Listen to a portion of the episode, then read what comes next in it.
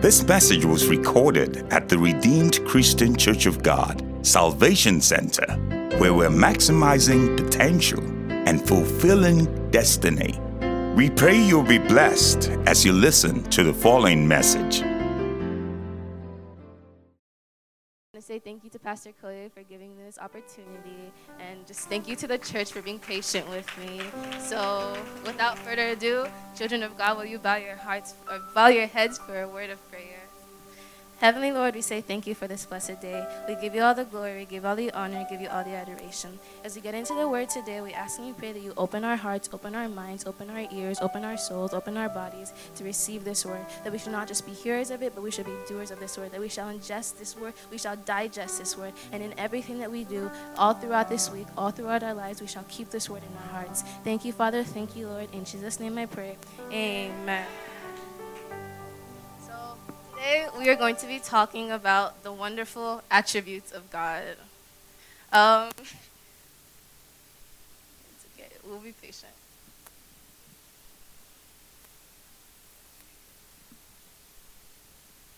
Okay. While we wait, um, how do we? To even talk about a person, we first have to know them. How do we know that God is real? How do we know that um, who we're talking about is even there. Who we're talking about is even like present. We don't physically see him so how do we even know that he's real? Question. Raise up your hand and, and like tell me? Yes ma.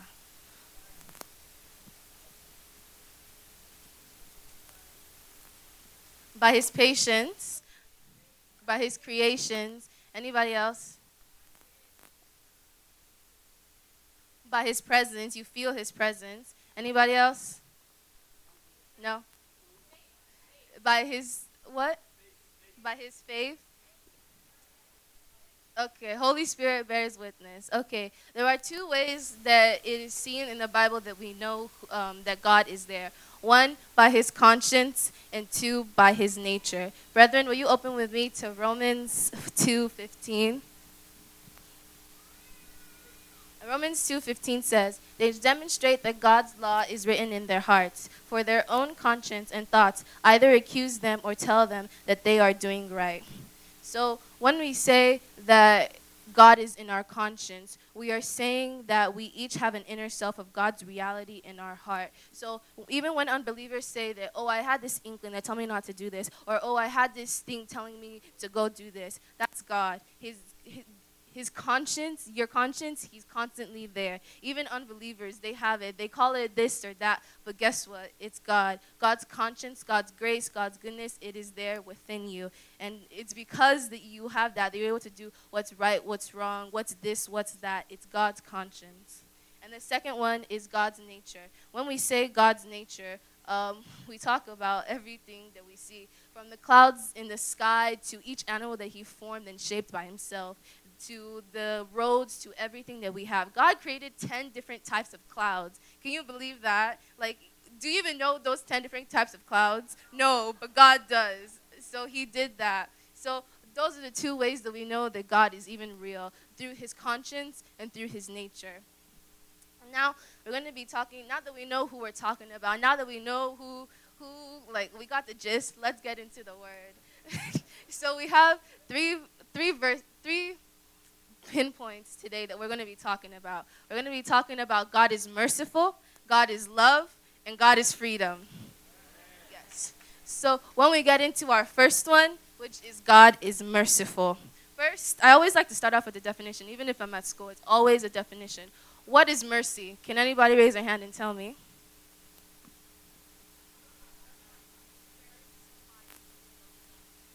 Sparing somebody even though they don't deserve it. Anything else? Engage. Sir? Unmerited favor. His forgiveness. Anything else that we can show God's mercy or God's grace? Okay. So when we in the definition of mercy is compassion and goodness freely given towards someone in need. And the key word here is freely. That God didn't ask you to pay. God didn't say, Give me your foot, give me your leg so you can have this mercy. He just gave it to you. He just granted it unto you. Even before you were burn, born, you already had mercy. So, brethren, will you open with me today to Psalms 45, verses 145, verse 9, 8 to 9, NIV. So the original verse says, The Lord is gracious and merciful, and his mercy over all that he has made. So when we read this original verse, it's like, yes, he is. But when we apply the definition to it, look at what it becomes now. It becomes the Lord is gracious and merciful, and his compassion and his goodness is freely given all over all he has made. Freely given. He didn't ask you for anything, he didn't want anything. He said, freely given. So, I'm going to give y'all an example. This happened to me like two years ago during quarantine. I had soccer practice, and we were doing a soccer game, and we were doing a practice soccer game against my team members.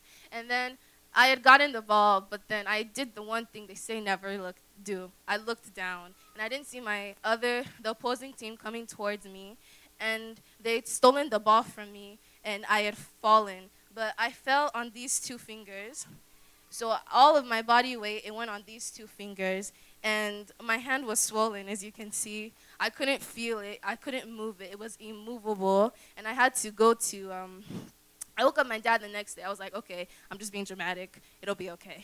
So I had to go to my dad the next day and say I physically couldn't move it. We went to the doctors. They said it was fractured.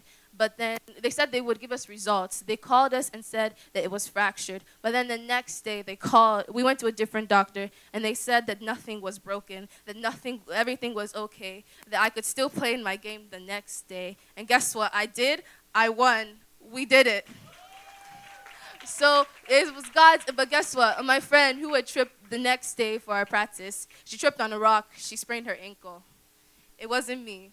I felt my whole body on my hand and my writing hand, and everything was okay. God's mercy was there.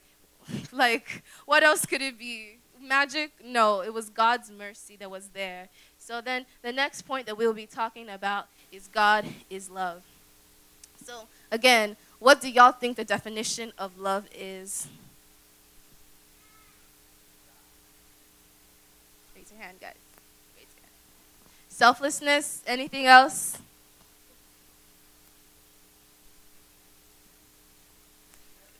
Caring?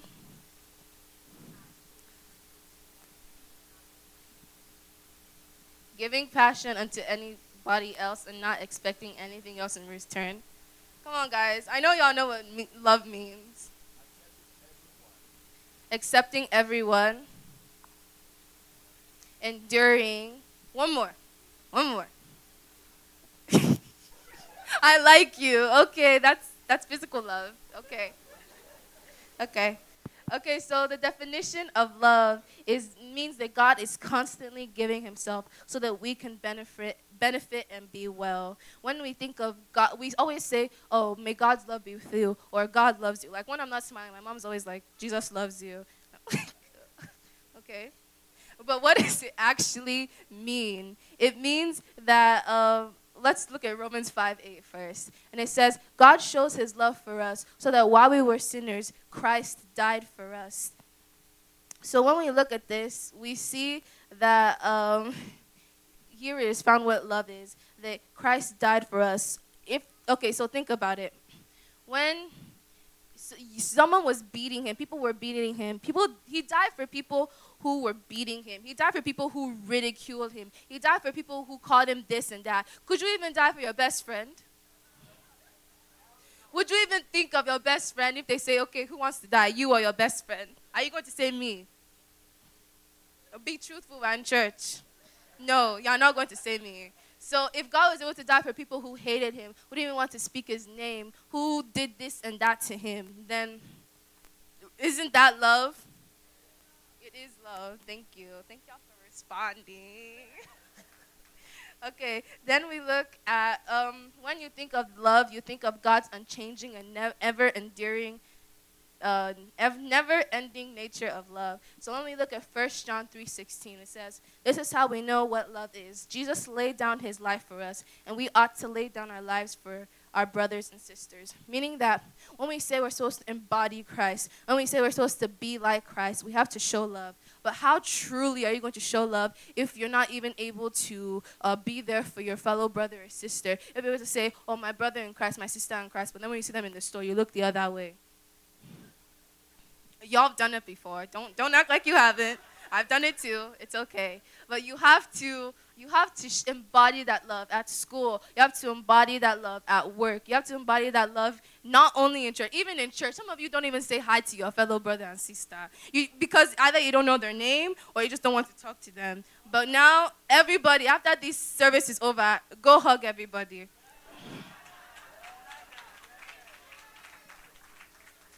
Let's go to the second at least not even a hug, at least wave their direction or pretend to wave their direction. But let's go into the third. Oh, well, we have to know that if, yeah, next one, God is freedom. When we think of freedom, what do we think of? What's the definition of freedom or what associates God with freedom?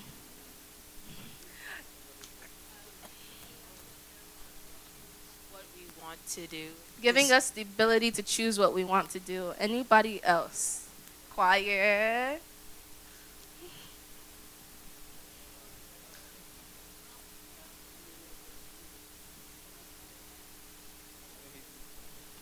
The ability to make decisions by yourself and own the decisions that you make.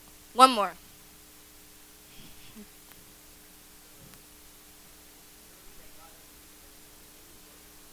The ability that God has given us to choose what we want to do.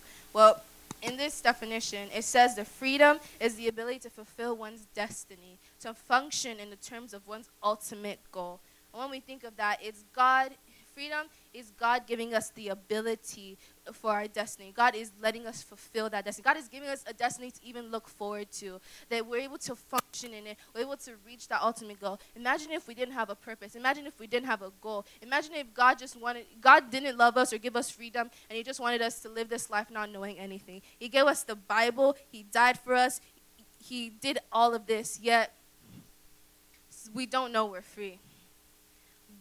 Can you when we think of freedom, you think of, oh, I get to go drive my car without my mom thinking of me, or oh, I have my own apartment now. But do you truly know the price God paid for freedom? Before he was crucified, they they flogged him. And when I say flog, I don't mean getting hit by a bell or a wooden paddle. I mean getting hit by a whip with bones in them. And you know what the Romans did? They counted how many times it would take someone to be flogged before they died, and then they did one less than that. So they would be on the brink of death, but not death. So that's what they did to God. They got a whip with bones in it, and they whipped him until he was on the brink of death, but then they couldn't kill him. And then they nailed him on his cross by his palms. They put a crown of thorns on his head, and they threw things at him. They called him names. Yet God did it. Jesus died so that we could have freedom. Jesus died so that we could fulfill our destiny, fulfill a, a go towards an ultimate goal. Jesus did that for us. Are we not free? Are we not free? We are free. So when we if we go on to the next verse, being free what does it mean to be free in God? Being free in God means that you are free from the shackles and chains of sin. You are free from sickness. You are free from disease. You are free from every depression, every decimation, everything that's trying to hold you down, everything that is trying to claim your destiny, anything that is trying to take away your ultimate goal. It's trying to get you into hell. It's like that snake. You are free from that because cross died Jesus died on the cross of Calvary for the remission of our sins. So we have freedom. We should claim it today. We should speak it today. We should proclaim it today that we have freedom. Who has freedom? I have freedom. I have freedom. Say it with passion. I have freedom. Okay, then freedom in a sense is not free because Jesus paid the ultimate price. We already know that, we talked about it, but just in your day to day life, know that I have freedom because Jesus died on the cross of Calvary for admission of our sins. So the freedom we feel in Christ is something like no other. It's a true sense that it's true in a sense that man couldn't understand. If we look at John 8, 32 to 36, I'm going to paraphrase it. So Jesus said that, um, and you will know the truth, and the truth will set you free. But then these dudes were like, is he for real? Is, is, does he know what he's saying? We are children of Abraham. We've been free. We've never been a slave to anybody. Like, how are you going to say we're free when we've been free? Do you, do you see any shackles on my body? No, I'm already, I've always been free. This guy doesn't know what he's talking about. But he said that, I tell you that everyone who sins is a slave to sin. Everybody sinned. Don't, don't try to lie. Even lying is a sin. So you know that you are a slave to sin. And a slave is, he said, a slave is not a permanent member of the family, meaning that it is replaceable. They are replaceable. They can easily be killed off or this or that. But a son is a permanent member. So when the son says you are free, you are free indeed. And guess who is the son? Jesus Christ is the Son, and He has said that you are free. So claim your freedom today. Claim your freedom every day. Claim your freedom in everything and all things that you do. You are free. Are you free? You are free. So then we go to the last one. The wonderful and glorious privilege of freedom is ours because we have been redeemed by Jesus Christ who lives within us. Who lives within us? It is within me. It is within you. It is within your child. It is within your husband, your wife, every single person. But you have to remember that everything that you do, that Christ is within you and you have freedom. So no matter what limit, what, what limit man puts on you, God has not put a limit on you. God has not put a limit on your grace. God has not put a limit on your glory. God has not put a limit on your purpose. God has not put a limit on how much you can do, how much skill you have, how much you can achieve. So when your boss says you can't do this, well, God says that you can do this. When your teacher says that you can't get an A, God says you can get in A. When your teacher says you can't get into Harvard, God says you can get into every Ivy League school that you want to. You can do anything in Christ and you will achieve because you are free.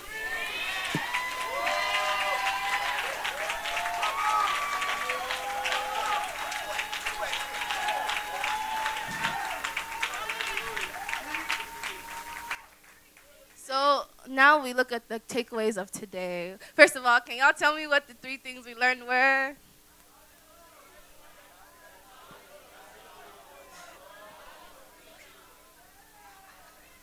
Thank y'all for listening.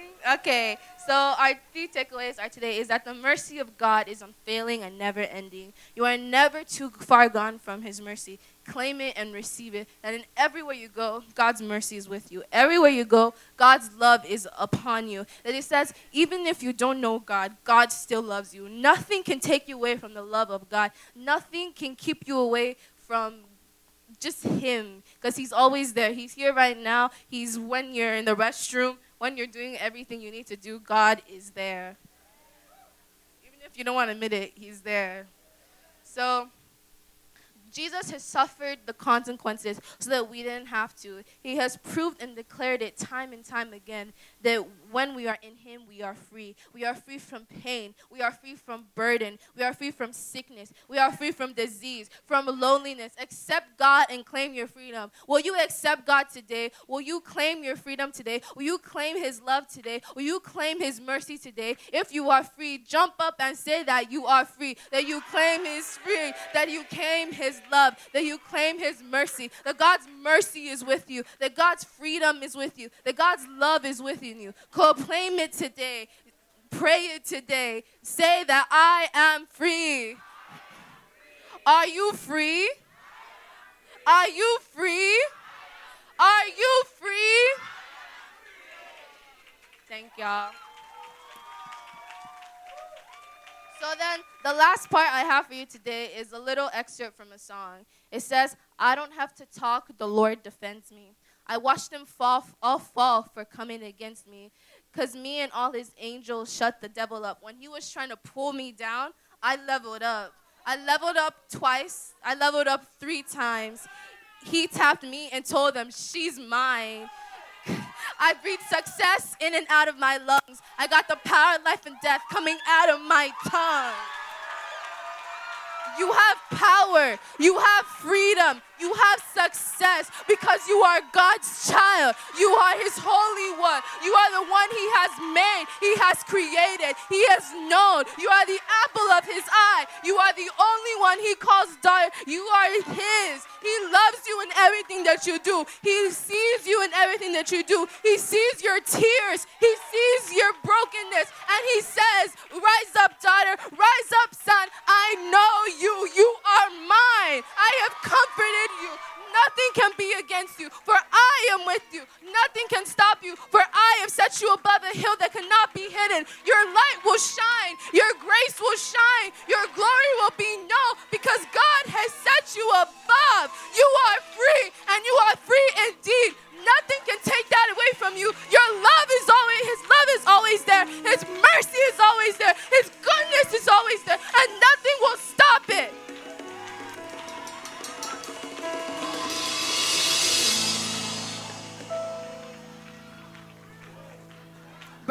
will you bow your hearts for a word of prayer? Heavenly Lord, we say thank you for this blessed day. We say thank you for you've made it to be a day that we can rejoice. We say thank you for we're not crying, we're not mourning, we're not sad, but we're happy, we're joyful, we're worshiping you and your holy name because you have given us breath in our lungs today. You have given us movement of the body today. We're able to get here safe and soundly. We're able to go safe and soundly. You have proclaimed this day to be a good day. And we say thank you for the life that you've given us, for the life you let us live. How many years that we've been on the earth is because of you, your grace, your glory, your mercy, your kindness that has been watching over us. And Father, we say thank you. Father, we say thank you. As we go about our day this week, you be with us in the name of Jesus Christ. You watch over us in the name of Jesus Christ. You cover your blood upon us in the name of Jesus Christ. You give us anointing in the name of Jesus Christ. That wherever they go, they shall see the light of the Lord upon us in the name of Jesus Christ. And whenever they say our limits is this or that, you are saying that we are free and we are above that. We are above that. We are above that.